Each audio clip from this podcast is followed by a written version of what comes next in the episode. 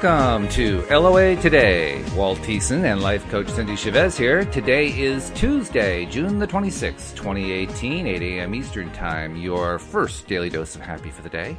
And Cindie and I were talking before the show about stuff going on in our lives and so forth. And uh, we were looking at the next piece of the book we're going to be looking at. We're, we're, of course, reading Money and the Law of Attraction by Abraham Hicks. And I commented the very first line from what Abraham says, like, hits to a T exactly what, what I've been dealing with in my life. And I'm thinking, I mean, that's just amazing. That always happens that way. And Cindie, you said, well, that's what always happens. I mean, it's crazy.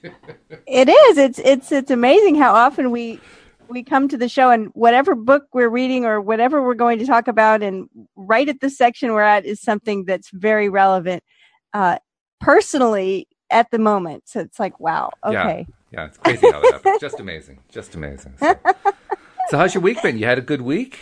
We haven't talked i did. I did have a good week and i'm excited about something that's going on over here um, because i have a fig tree that i planted oh my gosh I don't know how long ago I planted it, but maybe 15 to 20 years ago. Okay. And it's, and it took a long, long time before it ever bore any figs. And then for the first, um, I want to say 10 years, so a long time, um, the birds would eat the figs while they were still small and green. Oh dear, yeah. And so, I mean, they never got a chance. And people would tell me to, to put a bird net over it. And I never did because every year it seemed like the moment they appeared, they'd be gone. and so this year, uh, this past weekend, we were outside and it seems like all of a sudden the tree is covered with figs and they're about the size of a marble right now and they're green. But then we noticed there were about six or eight of them that were much bigger and actually turning purple and they hadn't been eaten by birds. So wow. we very hurriedly op- ordered a bird net. And the next morning, two of them had been eaten. Um, and so I picked the other ones and brought them in and they are, you know, figs are sort of, to me, figs are sort of like peaches. It's like they can be dry or mealy or whatever and just be awful, even though they look wonderful.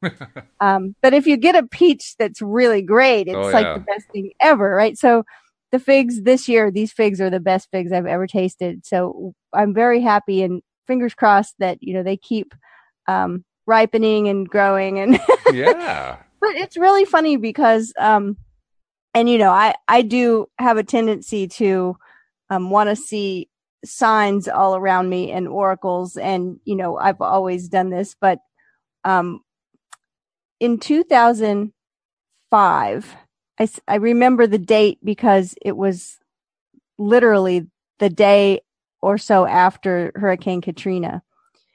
I had a lemon tree that I had planted that had been growing for like five years and had never had a lemon. And one of my friends who was um, a, a tree person said, well, you probably have a tree that's the root stock. It's probably never going to have lemons. Um, and gave me all these reasons why the tree probably would never have lemons. And so I was okay, I guess it's, I don't have a tree that's going to bear lemons. And then a couple days after Katrina, it had four lemons on it. Oh. And I was so excited about it. And this is the funny thing. you know, the whole when life gives you lemons. We make lemonade, right? well, it was only a very short time after that, like maybe days, um, that my then husband told me he didn't want to be married anymore. And for the next four years, things were really bad. And that tree was making like 80 pounds of lemons a year. Just a little metaphor going on there. and they were the best lemons ever. and I still laugh about it. I mean, I used to pick them and take them to people, and people were so happy. There were these huge, gigantic lemons. They were so good. And so my my boys and I, um, who were were grown at the time. I mean, they weren't little kids. Um, we we made limoncello that was wonderful. Um, but you know, we did all kinds of things with the lemons. But I still think it's really funny that probably at the the several years that were really the hardest time of my adult life, um, my lemon tree was just bearing lemons like crazy. Um, the lemon tree died about well, this year, the lemon tree, we had a really good harvest a few years back and then it struggled. And then we had another harvest. And then this past winter, the combination of a super hot summer, super cold winter, super hot summer, I don't know, it couldn't take it. Um, and we, it was, you know, probably 20 feet tall and we lost the tree. Hmm. And, you know, I, I, I was sort of sad about it, but at the same time, I was like, okay, so this morning, don't laugh too hard, but this morning I'm thinking, the tree is loaded with figs. Wait, what are figs a symbol of? so I did a little search while I was waiting for you this morning and the the Bodhi tree that Buddha was enlightened sitting under was a fig tree, mm-hmm. which I mm-hmm. never knew that. It's called the sacred fig. And okay. so figs are a symbol of enlightenment. So Walt, you think this is a a special omen? Am I becoming more enlightened? Well, I think you're already enlightened. So I think that, that the odds of you becoming more enlightened are certainly very, very high. but but I would also add that I mean, if we're going to play out the lemon tree thing, I mean, the the cliche there is when life gives you lemons, make lemonade. So I would translate that to when life gives you figs, make fig Newtons. Oh my goodness. No. Here's the thing. I'm a huge Fig Newton fan. Like I think go. they're amazing. And so homemade Fig Newtons. My my um both of my sons were in the food industry and one of them was working at one time at this little coffee shop that specialized in like really over the top, you know, kind of five star stuff. And they made homemade Pop Tarts. Ooh, wow and homemade fig Newtons and things like that. And so I'm like, hey, that's a great idea. Thank you for that. well, what I love best about your story, first of all, is most people, when they wake up in the morning and they decide what they're going to talk about first, usually great things going on with lemon trees and fig trees is the last thing that's on their list. this is not usually the top of the of the list of things that we're going to talk about. Usually it's what terrible things are going on in politics and did you hear the horrible news and oh my god is the company going to fall apart and I heard so and so got fired and blah blah blah blah blah blah blah blah. You come up with lemon trees and fig trees. I mean that's fabulous. well, you know, I, it, it, it is helping me to start the day off a little better to think, oh my goodness, I've got this big, uh, you know, sign in my yard of enlightenment and the sign of, you know, the lemon tree is moved on. Um, that was kind of fun to put that together this morning. And yeah, it's much better than politics, you know, and I, you know, it, it will come to that for me because I have to, I have to look. Um, yeah, I noticed that on your Facebook, uh, feed the other day. Yeah. Oh, wow. Just quite a bit there about politics. well, you know, I don't, I don't share political things too often. Uh, in truth, oh, probably more often than some people, but I'm, I'm definitely not like, I don't have a streaming feed of nothing but politics. And on my personal page, I don't share a whole lot anyway because I have a private group on Facebook and I'm spending most of my time in there. Oh. And I think it's it's kind of funny. I think of people like this person that was interacting with me on my page that you saw, um, who only ever shows up to make a negative comment. Oh, wonderful! and I even I even said to them like, you know, um, the only time you ever, I just says it was an observation. It was nothing more. I just said it seems the only time you ever interact with me is to show up on my page and be very vocal about disagreeing with me politically, period. And the next comment included, have a good afternoon. But I was like, really? well, hey, that's improvement. No, that I gotta give credit. That's improvement. Okay. I mean, you got you got to say that was a little bit better. Now all they got to do is stay on that track. You know right? And so I think it's funny because I think, you know, people like him that, of course, isn't interacting with me in any other social media or any other way in life, and also is not in my private group, of course. Um, it's like they probably what they see of me is so different because the mm. only thing they ever see of me is a post here or there, you know, three times a month or something on right, my right. personal yeah. page. Yep. So it's kind of funny. I, yeah. Um, I saw something I on to... Joel's page. Um, just I think it was the same day. Um, I mean, everybody has you know somebody who comes along and you know they got to say something, right? Um, and he has a f- couple of those. He had posted something. It, it was a, a, pretty positive uh, thing. He, most of the stuff he posts is pretty positive anyway. Um, but he posted this really positive thing. I don't even remember what it was. It almost doesn't matter. Uh, but the guy had responded with this really negative take on it. I mean, it wasn't expressed negatively, but the only way that you could conclude off of it was that's just a negative take on it. And mm-hmm. I, I realized what, and it was basically a, an aphorism about life. Life is this, life is that. And the essence of his thing was there's only a very narrow way of understanding what life is, and it doesn't work out. So I post, so I posted to him back to him. So you mean life sucks and then you die, right? I was just gonna say that's basically life's a bitch and then we die. Yeah. and, and, then, and then I followed that up with you might want to rethink that one. And you know what I got as a response? He laughed. he laughed well, at it. He thought it was funny. I thought that was a great response. well, you know, that's what you just said, right? It's like, okay, well, we're going to count it as an improvement. Yeah, exactly. So even though I, I, I had someone say to me one time in person, "Good day," yeah, curtly, right? right. And so when I saw that, "Have a wonderful afternoon," I kind of in my mind read it that way because the rest of his message seemed like that would be appropriate. But I'm going to do what I've done before and what you just said. I'm going to look at it as an improvement. It is. Um, some people just improve despite themselves, which is really strange, but it's true. Yeah. There are some people who just, you know, they, will they'll do everything they can to stay negative, and then they'll, like they'll lose focus or something, and then they go positive. no, that's true. That's really true. What's funny? What's funny is that when we talk about energy levels, and I, we haven't talked about them for a while, but you know, the ones at the bottom, and the, and the energy scale kind of runs parallel to the emotional guidance scale that Abraham Hicks will talk about. And so, of course, at the very bottom is a victim mode, and right. it, as far as emotions, you know, what, what comes into there is depression, anxiety, um, mm. and despondency. You know, it's kind of like we, and we've all been there at one time or another. It's the down in the dumps, dumps kind of feeling. Right, um, right. And the next level up, which is a little better, but it's conflict, right? It's anger and, you know, resentment and blame. Uh, it it actually is a higher level than that low low level Which because at least much, but it is. well, it is, and you know what? It's it's the level that I always joke with that line from the movie. Um, I'm mad as hell and I'm not going to take it anymore. Oh, network. Yeah, I remember that. Right. Yeah. But the the victim level is below that, and it's the level that it does take it. It just lays there and and becomes a doormat and said the whole world's against me and there's nothing I can do about it. Right. But the next level up, which is a little bit of an improvement, is the I'm mad as hell and I'm not going to take it anymore.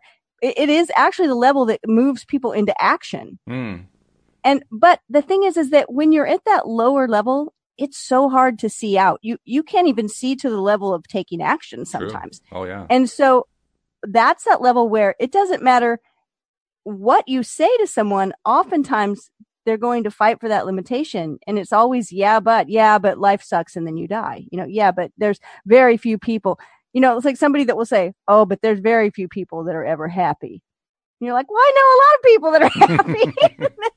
but they don't because they can't see them because they're not resonating with them because energy entrains to itself. But when you're at a higher level of energy and you're allowing that level to flow, eventually when you're around someone, if you can focus, that's the hard part. Mm. If you can focus and stay aligned with that level that's even higher, like the level of responsibility and then the level of nurturing and the level of compassion, pretty soon they may start to move up. And I think that's what happens. Like, it's so great. You said they lose focus or something. You're right, exactly. Suddenly, oh, wait, I dipped into your higher level of energy. What happened there? Oops, sorry I'm about laughing. that. that felt weird. Yeah, right. Well, that was one thing that I noticed right from the get go when I was trying to learn how to move my emotional set point. I mean, at that time, I didn't even believe I could move it at all. I've, I've since learned it moves constantly throughout the day, but I didn't realize that at the time. And when I was in that that space of really believing I couldn't move it at all, well, sure enough, I couldn't move it. it wasn't until I started, right. you know, just putting a little effort out and believing and trying and getting myself try to find something to feel good about. And then one day I moved it deliberately, and I thought, "Whoa, that that was that was weird. That doesn't usually happen. yeah. Even though it does, but that's the way I perceived it at that time. I just didn't, I, I, perceived it that that was a rare event. And I wondered if I could do it again. And a little bit later, I did it again. And then maybe a week later, I did it again. And a couple days later, I did it again. And then after a while, you start to believe, well, I really can move it. And now you want to do it. Now you want to do it more often, right? So, so oh. as hard as it is to get out of that that low level, that depressed level, and sure, yeah, getting angry is a good way to get started. At least you get you're you're taking an action of some kind. But the point is, the longer the, the the more that you put into just trying to get into that higher place, even though you don't know how to do it, even though there's no way to, to that you can see to pull it off, even though it seems like it's, it's like whistling in the wind, if you do it anyway, you get there. Yeah, you will get there. Definitely. And then the more often you're there, that new level will become your default. Hmm. I remember recognizing it when it happened with me and some circumstance occurred and I can't remember what it was. It's been too long ago, but I do remember that I, I can't remember if it was something that would normally really upset someone and make them angry or make them worried, you know, like something happened to somebody I knew or I, I just can't remember what it was, but it was it was an event that would normally have caused a really charged reaction Hmm. and it didn't. And I Oh, just nice. didn't have it. And I I remember thinking to myself, why am I not more upset about this? I, I'm, and I and I thought I couldn't even drum it up. wow. Right? It was like I should really be offended. Like I should be angry about this. Nah, it's just not there. and I was like, couldn't even really make it happen. I couldn't drum it up. And I thought, oh, wow, this is amazing because I'm just not, I'm just not resonating with that whole drama.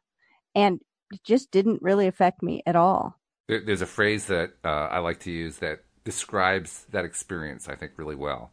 And that, that phrase is the instrument has not yet been invented that can measure the level of my indifference to that remark. I don't Yeah. care what you said. I don't really care anymore.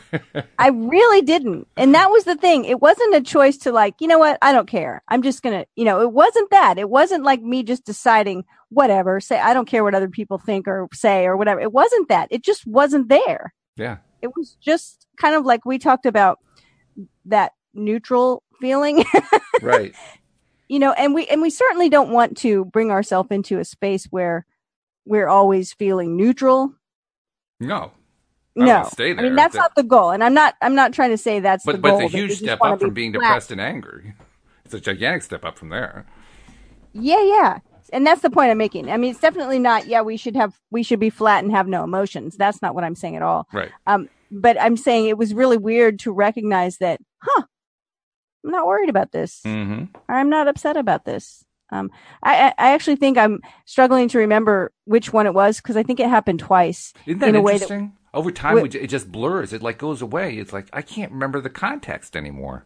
Well, I remember somebody, I remember somebody making a remark that I thought, huh, didn't even bother me. And the other time I remember, I, cause I think it was twice. It was a time when something happened that normally, or something didn't happen. It probably, it was more like, you know, um, I think one of my kids who was traveling and I hadn't heard them when I was supposed to. And I was like, you know, normally something would really concern a parent, like, oh, I'm really worried. Like, you know, and I was like, and of course, nothing bad had happened. But at the same time, I remember thinking to myself, this is really weird that I don't feel worried.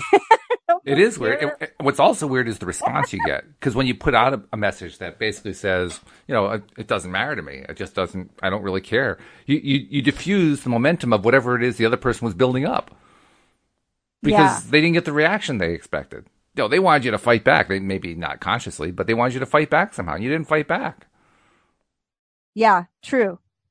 True. I mean, it reminds me of something that Louise talks about um, when she was still doing the therapy work and you know working with clients on a regular basis. Um, she would play a pillow game, and you know she would pick up a pillow off a couch, that kind of thing, and toss it to the other person. and Say, "Okay, now toss it back to me." And the person would toss it back. She said she'd toss it back to them, and then okay, now toss it back to me again. The person would toss it back, and she let it fall to the floor. And she says, "That's what happens when you don't engage. The game ends." Yeah. Yeah. It's called just letting go of the rope. Right. Yeah. Yeah. I'm just, I'm not going to struggle with you anymore about this. I have no there- interest in struggle. and, and sometimes we like to give people more and more rope. I advocate letting go of it entirely. They don't have all the rope. They can have all the rope Yeah. in the world. It's all theirs. yeah, just let go of the rope. yeah, right. that's that's really it's really interesting that power dynamic and we have you know we do have the choice to be in control of how we feel and what we think hmm and oftentimes you know when people when people are in those kind of emotional struggles and they will use language like oh he makes me so mad Mm. um, it's like, well, you know, no one can make you feel a certain thing. You get to choose that. It's a big epiphany for for a lot of us when we first realize that. Well, it's hard to notice it at first. I mean, when you're in the midst of, of the, the angst or whatever it is, you can't see it. But once you cool down and you move past it a little bit and you look back, then you realize, wow, yeah, I actually did have control. Why didn't I feel like I had control? Because I had it all along. Yeah, we have it all along. It's very empowering when you start recognizing it on a consistent basis. Yeah, it is. You know, it is. So before we dive into our book, I want to make sure that we make a note to those listening that they can there is a way that you can subscribe to our podcast so it automatically comes to your phone. Oh yeah. Yeah, and Yeah. it's free. It doesn't cost anything, and it takes about a minute, which means that you've wasted a, an entire 60 seconds out of your day just so you can make sure you feel good for the rest of your life. You know, that, that's a bad trade. Why should you give up 60 seconds in order to feel good for the rest of your life? I don't see that one at all. no, I'm I'm kidding. Clearly, it's a great trade. So, yeah, and you just go to the homepage of our website, loatoday.net. The instructions are right there. Takes a minute, and then when you're done, guess what? You're going to get all this great content coming to your phone. You can listen to it whenever you want to. That's the beauty of a podcast. I mean, that, that- that's actually the weakness of radio. Radio, you have to tune in whenever they're actually doing the broadcast, or else you've missed it. Whereas Right. with a podcast, you can play it anytime you want to. It's great. And I know so many people tell me that they listen while they are um, running on a treadmill or jogging or doing housework, Yep. all kinds of things that are just normal, taking a walk, normal parts of their day. Uh, they can listen to the podcast while they're doing those things. I think that's awesome. I, I've said this before. My favorite listener is our listener in Tennessee who listens while he rides his tractor. I think that's great. Well, I personally know uh, people who ride a tractor, and I have been told that it's very meditative to be out there in that field on a Hmm. tractor. hmm um, just sort of the grinding work, but a place where you can just be kind of with your thoughts. So that makes total sense to me. Um, I can see that. and- sure. Yeah, and it's a great picture for us to have. Yeah, right. yeah, so if you're listening right now on your tractor, hello. Hello. We're thinking about you. And uh, that's the thing is that we we like to think of our listeners as a collective that we can hold in a space of success. Mm. Yes. Uh, because I mean that's the entire reason why we do the podcast is to help people learn ways to create a better experience for themselves. Including ourselves. Yeah. I mean, we get the benefit too. Everybody gets the benefit. That's what's so cool about it. Right. Have you ever um are you familiar with EFT? I am actually I'm a little bit more familiar than I was because David brought on a friend who is an EFT practitioner, and uh, we talked about uh, stuff regarding EFT on Sunday night. So it was good. Oh, cool. So EFT for those who don't know, um it stands for emotional freedom technique. But what it is is it's a it's a modality where you tap. So some people call it tapping. Yeah, it's also called tapping. Yeah. where you tap on certain points on your head, on your collarbone, on your hand. Um, and you, you tap, there's a certain sequence of tapping. And while you're tapping, you say certain things, maybe an affirmation. And here's what's interesting about, about tapping. Um, it's very effective. When I, fir- I first learned about tapping in 1995, I think. And at the time, I, I learned the whole program and no one I knew knew about it except for the uh, naturopaths that taught me. And the website for tapping was one page. It was Okay. just one little page. And then I used it for a long time and and then I kind of forgot about it. And about 10 years later, um, I remembered it and I went back to see the web page and it was huge. And it had like Deepak Chopra was on there and all these people. I was like, what? That's incredible. And so it's had a real boom and there are lots and lots of people practicing now. But there is a certain thing that happens in groups where maybe a practitioner is tapping with you or or sometimes people meet together even on the video zoom platform like we use uh, for the podcast we use the audio um, where they'll all tap for someone. And they call it shared benefits because they say so many times they're tapping on something for someone and they will get the benefit themselves or they get healed themselves about whatever the, whatever it is. And people tap for all kinds of different things. Why am i not surprised things. by that? Because they're focusing on something and so they attract more of it of course. Right? So it's like yeah we we're here because it benefits us and you. And i like to think of our listeners as a collective that i can hold in a space of success because your success is our success too. It's true. Oh yeah. I mean, it's not completely selfish. I do love to see wonderful things happen for people. but part of that is I love to see it. It brings happiness to me, right?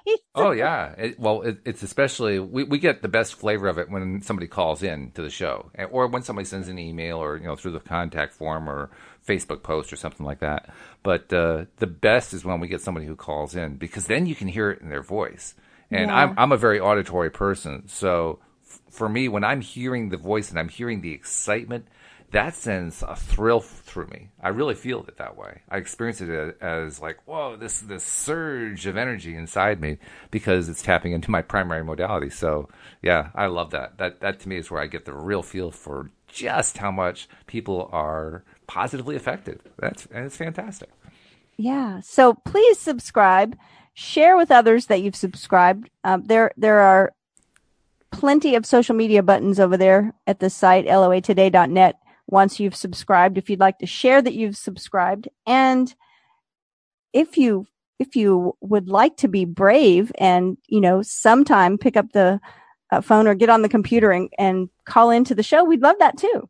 I'd also like to issue a challenge.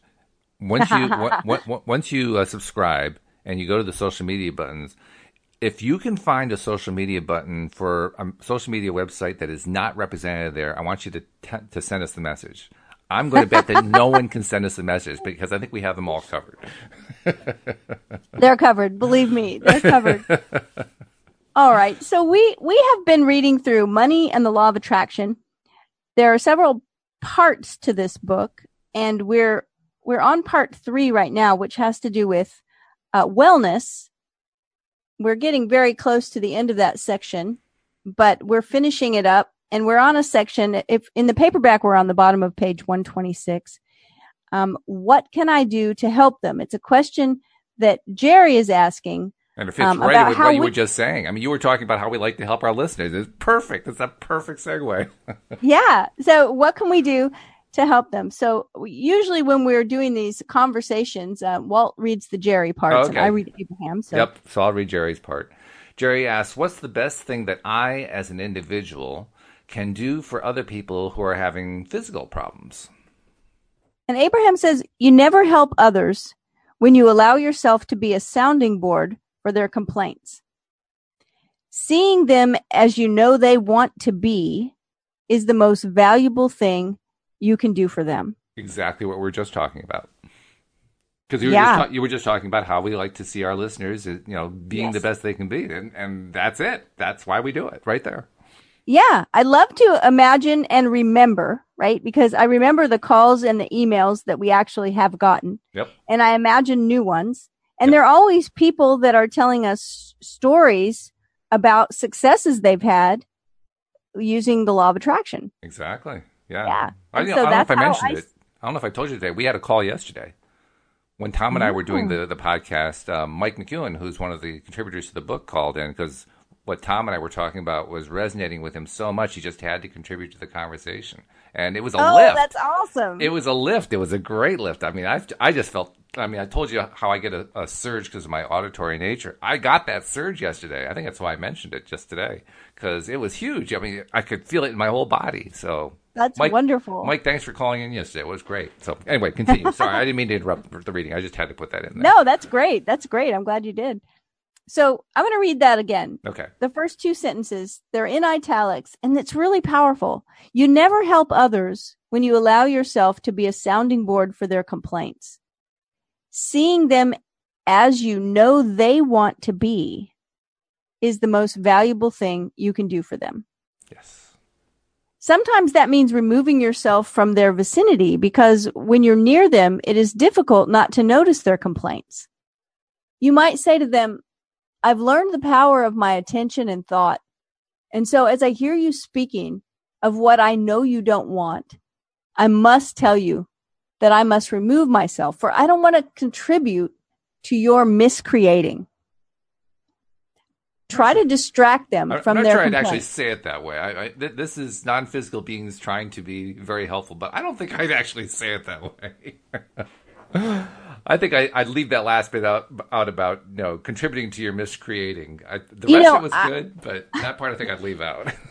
yeah what this is what i would tell like you or someone else right after the fact. I would say well i just left because i didn't want to contribute to their miscreating but i probably might not say it to them. Yeah. this is what i might say to them. I might just say well what but what do you want? Yes.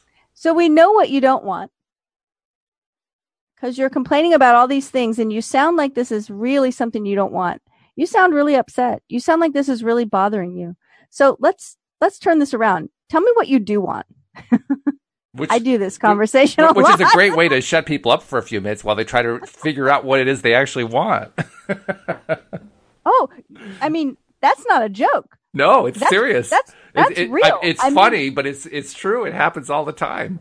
Yeah, because the complaining and the, you know, here's the thing. When we're complaining, we're generally complaining about something that's happening and it's happening because we're familiar with it. We're in the thick of it. We know it really well. That's Mm. why we're complaining. Oh yeah. And we're on autopilot with those complaints. You know, I, I tell that story about a, a woman that came to me that wanted to have her number one thing she said she wanted in a relationship was that that her mate, her her partner would respect her. And because she had been in several relationships that were very disrespectful. And so I said to her, "Okay, tell me what that would look like." you want to have someone respect you and that it is a, at the top of the list of things that most people want and that that we need for a healthy relationship. Mhm. okay what does it look like? And she started listing well you know because i've been with people and they just don't listen to me. Yeah, and uh, and she just started listing all these and i said i had to stop her after about 10 of them. I said whoa whoa. Everything you've just listed is disrespectful behavior but i want to focus on what respect looks like and that's where those two minutes of silence came in Yeah. That, well, that's That one of my a- favorite things to do with somebody who's politically wrought about something. Doesn't matter what the issue is, doesn't matter what side they're on. They're politically wrought. And I'll ask them the same question, but I'll do it in terms of the, the issue. What are you in favor of? And they'll do the same thing. They'll come back with, well, I'm against this, I'm against. No, no, no. What are you in favor of? Yeah, but I really want to stop this. I want. No, no, no. What are you in favor of? yeah yeah exactly what do you support what do you believe exactly. what, what what do you stand for um and it's it's interesting for those moments of silence That's right. Because you you can see the brain if if you're talking to them face to face, you can see the brain churning. It's like they're trying to figure out how do you actually address this question. it's great It is It's great. So It it, says here after the after the conversation of I don't want to contribute to your miscreating. It says try to distract them from their complaints. Try to help them focus upon some positive aspects. Do your best to imagine their recovery. You will know when you are of value to anyone when you're able to think about the person and feel good at the same time. Oh, that's really interesting. yeah, it? that's that's really the key point. That's why we want to focus on the highest best thing. That Yeah. that point right there. I mean, read it again because it's so important. uh, this whole last paragraph that I'm going to read now, it's it's all in italics. Uh, you will know when you are of value to anyone when you're able to think about the person and feel good at the same time. And the When reason that's love- so I, I, I hate I hate to interrupt you because this is a good paragraph, but I want to go back to that. You are able. You, you let's see. What's the phrase? You will know when you are of value to anyone when you are able to think about the person and feel good at the same time, and that's important because we're talking about somebody who's a who's giving you a hard time, who's throwing all these negatives at you, and when when they're in that space, that's when it can be most challenging to think about them and feel good about them at the same time. Well, and we're talking about someone who may be having physical problems. Yeah, but it could be almost so- anything. Yeah. So when we think about somebody that we love hmm and that is struggling, you know, and whether they're struggling with a physical problem or an emotional problem or a financial problem or in what, or all three or whatever, you know, whatever way they're struggling. And when we think about them, we often don't feel good because we're worried about them, right? Because Right. we're fearful of what might happen to them, because we're afraid things are going to get worse for them, whatever. And so to me, this is so, so powerful. You'll know when you're of value to anyone. You know that idea that worrying about something is like praying for what you don't want? Right. Well, I mean, when we worry about people that we care about, we may be in effect praying for what they don't want. Ooh, I certainly don't want to put that energy out there. Oh no, not at Um, all. So you will know when you're of value to anyone when you're able to think about the person and feel good at the same time. When you love others without worry, you are an advantage to them. When you enjoy them, you help them. When you expect them to succeed, you help them. In other words, when you see them as your own inner being sees them, then and only then is your association with them to their advantage. Ooh, this is this might be the time to break out the highlighter. yeah, right. Yeah. Because there's a couple of very important points that just got made. The first one that I notice is actually the last one that was made, which is this is the way your inner being sees them. Even though Yeah. I, I'm not seeing that person at this moment in time in a positive light, the person inside me is. Which is not the way we normally think about it. But it's Yeah, enlightening to know that my inner being, who I am inside, is seeing this person who is suffering right now and complaining and so forth in their highest light.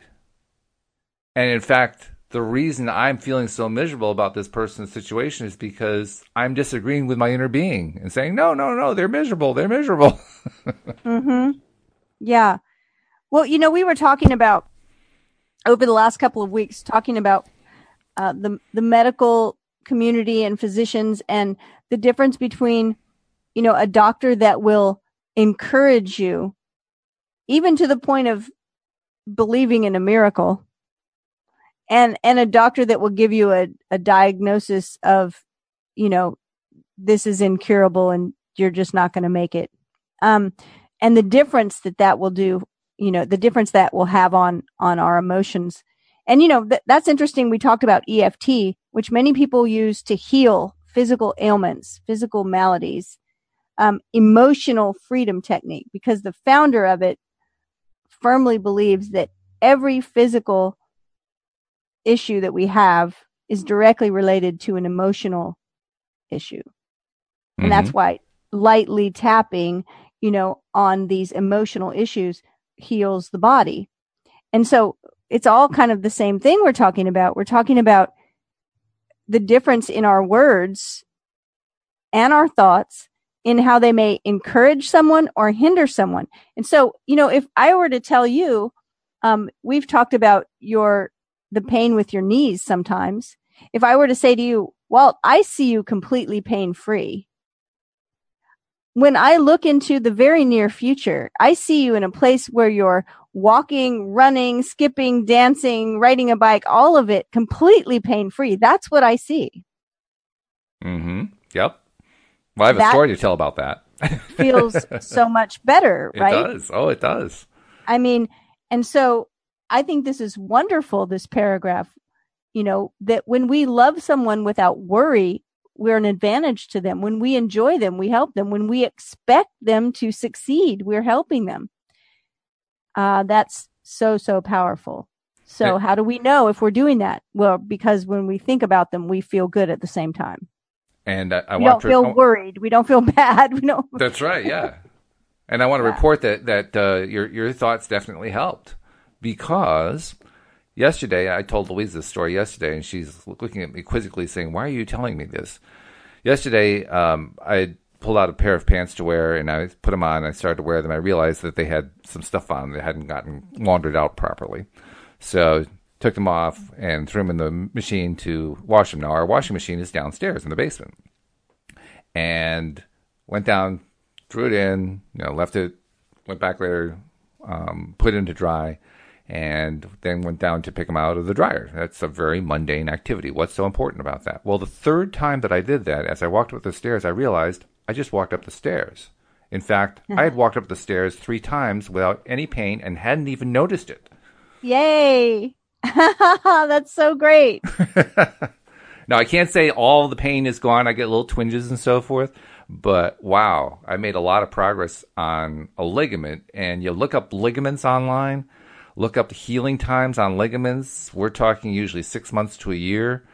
I got injured in February. It is now March, April, May, June. Four months later, I'm almost healed. Fantastic. Yeah. That's fantastic. Yeah. I'm so glad you shared that. Yes. That's wonderful. And you you were All one of the people who put out there for me, helping me, you know, visualizing for me what what you, what you just said that you you visualized me just walking and feeling good and pain free and and no worries and you contributed. So thank you.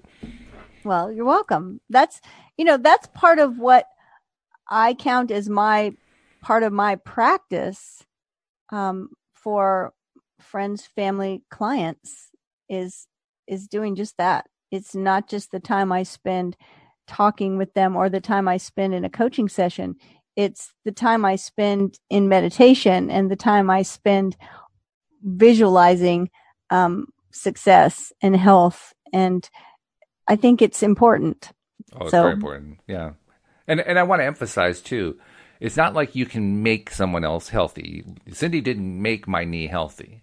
I No. had I had to make my knee healthy. I had to be the one to do the focusing. What she did was to reinforce what I was doing. If she had put that out and I was refusing to do anything, it would have landed flat on the ground. It wouldn't have done anything. Absolutely. Yeah. But energy is energy. And so we want to, we want to align with the best energy or with the healing energy or the energy of that space that we want someone to be able to inhabit. Right. Exactly. Yeah. So yeah, it's up to you to open yourself to that alignment and you, and you know how to do that well. So and, and I that's had, why you're I had to really so practice it too. I mean, I had this this one took quite a bit of focus for me because there were plenty of opportunities for me to feel pain and to feel like the pain wasn't going to go away and feeling like I was a victim and feeling like I was, you know, never going to get better and this was like a chronic condition and I, I had so much opportunity to feel that. I, it took a lot of, of real deliberate focus to get my mind off that. I Yeah, had to, I had to definitely. really really, really pay attention. And I slipped up. I made mistakes, and I had to come back, say, "Oh, okay, wrong. Well, that's not the way I want to go. I want to go to feeling good. What is what does feeling good feel like?" I had to keep doing it over and over again. But I well did. that's it i love that you said pay attention because Yeah. it's exactly what we do is it's a mindfulness practice right It is. it's bringing ourselves back over and over and over and over and sometimes it gets really repetitious and monotonous even Which, when by the way, is a good thing because with the more that you think a thought, the more it becomes a belief, right? Well, exactly that's what i was going to say is when Yeah. we realize that oh it's like i get this I, I i keep having to bring myself back to focus on you know healthy um and my mind keeps reminding me that i'm not healthy um and we have to keep bringing ourselves back but eventually our mind decides to play with us instead of you know antagonize us and so eventually it becomes our default method it becomes easier and easier and we real just like you know how you said i just realized i've been up the stairs three times yeah, right. right? Like suddenly you, re- and I've had that recognition just with the thought process. It's like, oh my goodness, I haven't thought about this. Mm-hmm. Awesome. I'm, I'm keeping on track. I'm focused. I'm learning how to focus. That's right. Yeah. Now, this is an interesting question because we're talking about bringing our focus back. We're talking about paying attention. But the next section here is talking about someone who we don't think of as someone who can pay attention. It says, what if they're in a coma? Ah, yes. So Jerry asks, from time to time, someone will say, I have a friend or family member who's in a coma. Jerry has an interesting life. I can't remember the last time someone said to me that. But, well, whatever. Anyway, he says, is there anything we can do for a loved one who's in an unconscious state? I'm just laughing because the first time I read that, I had the same thought. I was like, oh, that's interesting. I don't know anyone that's. That's right. Okay. Uh, so Abraham says, You are communicating with those around you vibrationally, even more than with your words. So even though your loved one may show no signs of recognition, it does not mean that your communication is not being received on some level. You can even communicate with those who have made their physical transition in what you call death. So do not assume that a seeming unconscious state has barred your communication. And interestingly enough, science supports that. Science mm-hmm. has discovered that people in comas, in unconscious states, do receive information from the people who are talking to them. That, that's why medicine, med- medical people say, you know, talk to your, your, your loved one when they're in a coma. They hear you. Mm-hmm. On some level, they hear you.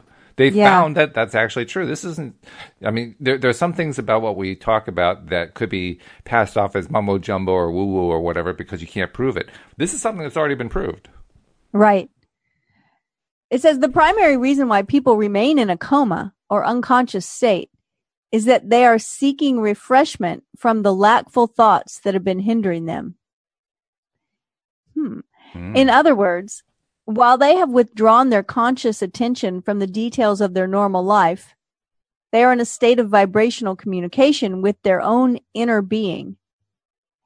It is an opportunity for refreshment and is often a time of decision making where they are actually determining whether they will find their alignment by returning to the non physical or whether they will awaken again back into their physical body. In many regards, it's not very different from being born into their physical body in the first place. Interesting. Here is the best attitude for you to hold regarding such people. I want you to do what is important to you. I approve of whatever you decide. I love you unconditionally. If you stay, I will be ecstatic. And if you go, I will be ecstatic. Do what is best for you that is the best you can do for them. And if it's too far to say, if you go, I will be ecstatic, that might be too much for somebody to say. You don't have to go that far. But if you go, I'll be okay with it. Perhaps you can go that far. I I have made I have said this to someone before. And it's interesting now when I think about um because I just said, well, I've never known anybody that was in a coma. Well, mm. I guess I've just never called it a coma, but I have known someone who was, you know, in their last hours. Mm-hmm. Sure. And, and non-responsive. And, you know, oftentimes, um, I've been in this situation quite a few times and I've had friends that were.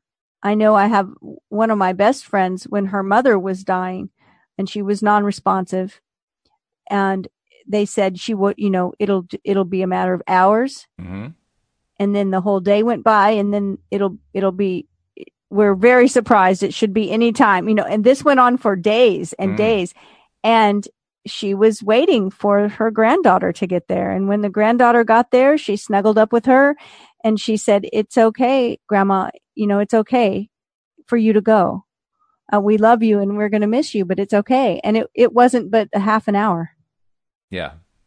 And that, so that, that I, absolutely know that she was hearing and with my own mother as well. Um, we told her the same thing. You know, there, you don't have to hang on for, for anything. Um, it's okay. It's okay to go. Mm-hmm.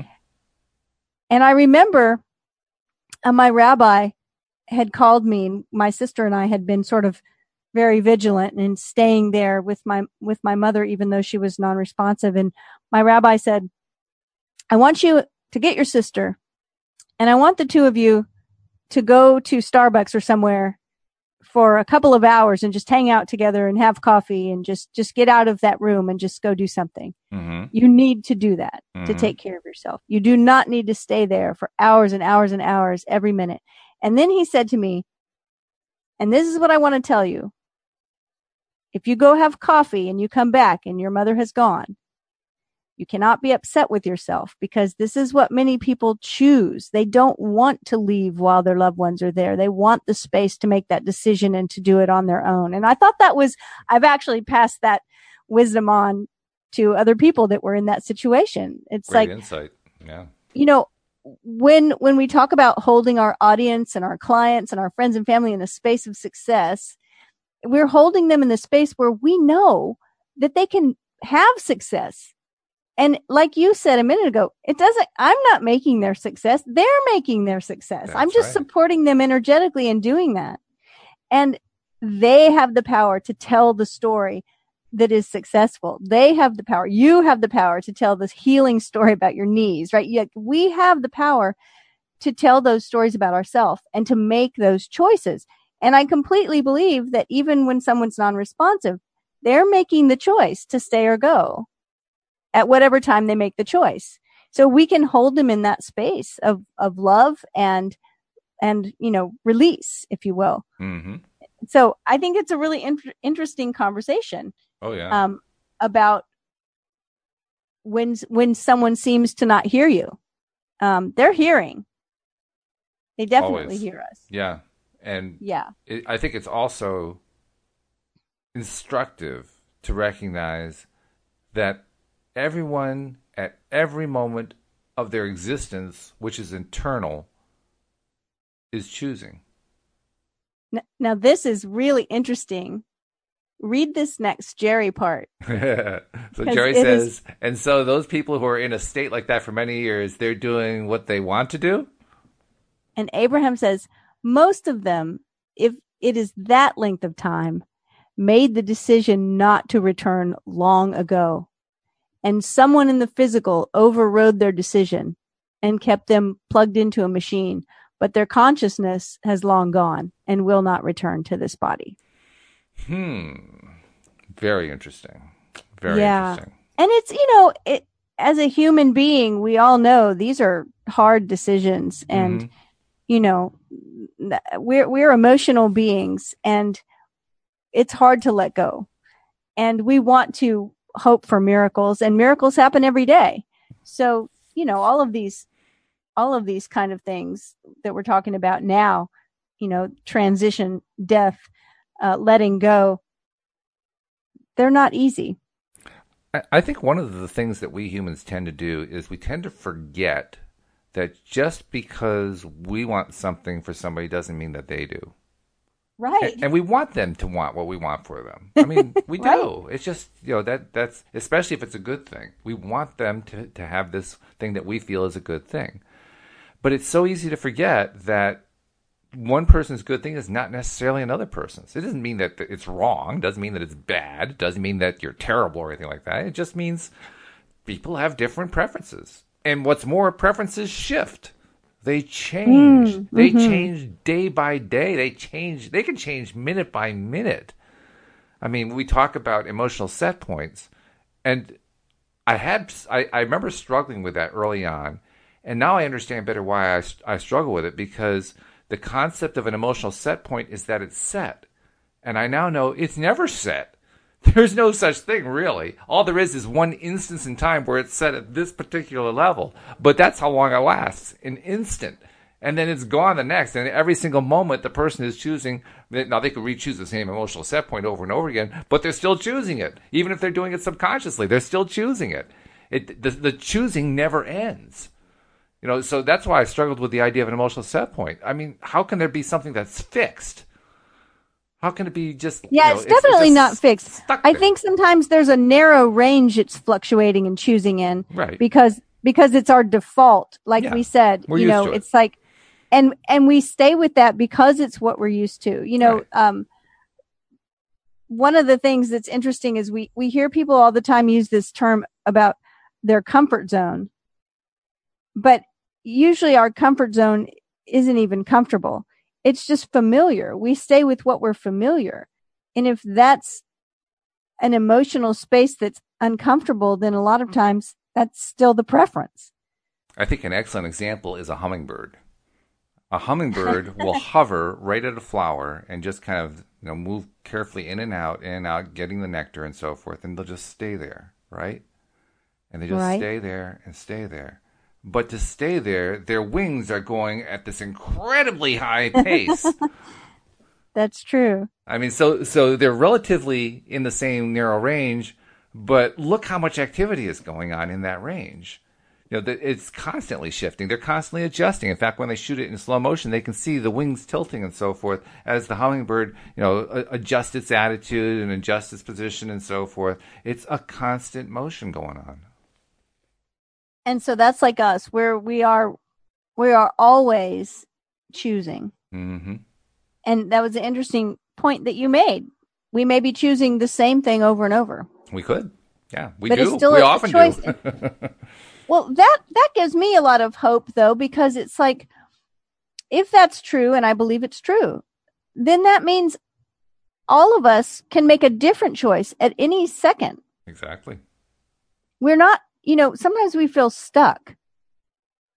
But we don't have to be stuck. We never really are. We just decided we are. right. Yeah, that's what I'm saying is that when we feel stuck, it sometimes becomes our story. I like the idea of, um, and it's, it's something that some therapists will also suggest, and, and that is of doing things differently. Um, the mundane things that we do, like the mundane things we do every day, to just do them a little bit differently like the to shake up the order of the way we do things. You know, if we usually go out and get the, I say go out and get the newspaper. Does anybody go out and get the newspaper anymore? so if if we usually you know have our coffee and then we go you know do whatever just to do it in reverse order or instead of taking the elevator take the stairs or if there's a back way to drive to work a different street or to come home from wherever. Um, to, you know, things like that. If you, if you usually when you go to the grocery store, you park, you always park, you know, on the right side of the lot, well, park on the left side of the lot. Just do some things different. And what that does is it kind of shakes you out of the rut mm. that we get ourselves into by going on autopilot all the time. Good point. And, and the way this works, the way this ties into, you know, manifestation I can't tell you the number of people that I know and myself included that have been working on some kind of thing they want to manifest and they go out of town. They go on a vacation or maybe even a business trip or they go, they just go somewhere they're not familiar with and it will happen. They get that call about the job or you know whatever it is that they've been trying to manifest. Mm-hmm. they, somebody they somebody buys their house after it's been on the market forever you know whatever. And they're like oh my gosh we went to the beach and we came back and there was a voicemail that said you know whatever. And it's like part of that is that when we get into a space we're unfamiliar with so we park on the other side of the lot we take a different road home we go on a vacation our brain actually shifts because suddenly it's, it can't be on autopilot anymore. It has to rise to a different level of alertness because it doesn't know where it is. And just that shift can sometimes just shake everything around and allow us to stop telling that same old story we've been telling. Absolutely true. So be a hummingbird. be a hummingbird, be in motion all the time, and, and recognize recognize that uh, you, are never really stuck. Cindie, we, we've run out of time, but I look forward to doing it again tomorrow. I'll be back tomorrow. I will as well. We hope you'll join us next time as well here on LOA Today. Goodbye, everybody. Bye, everyone.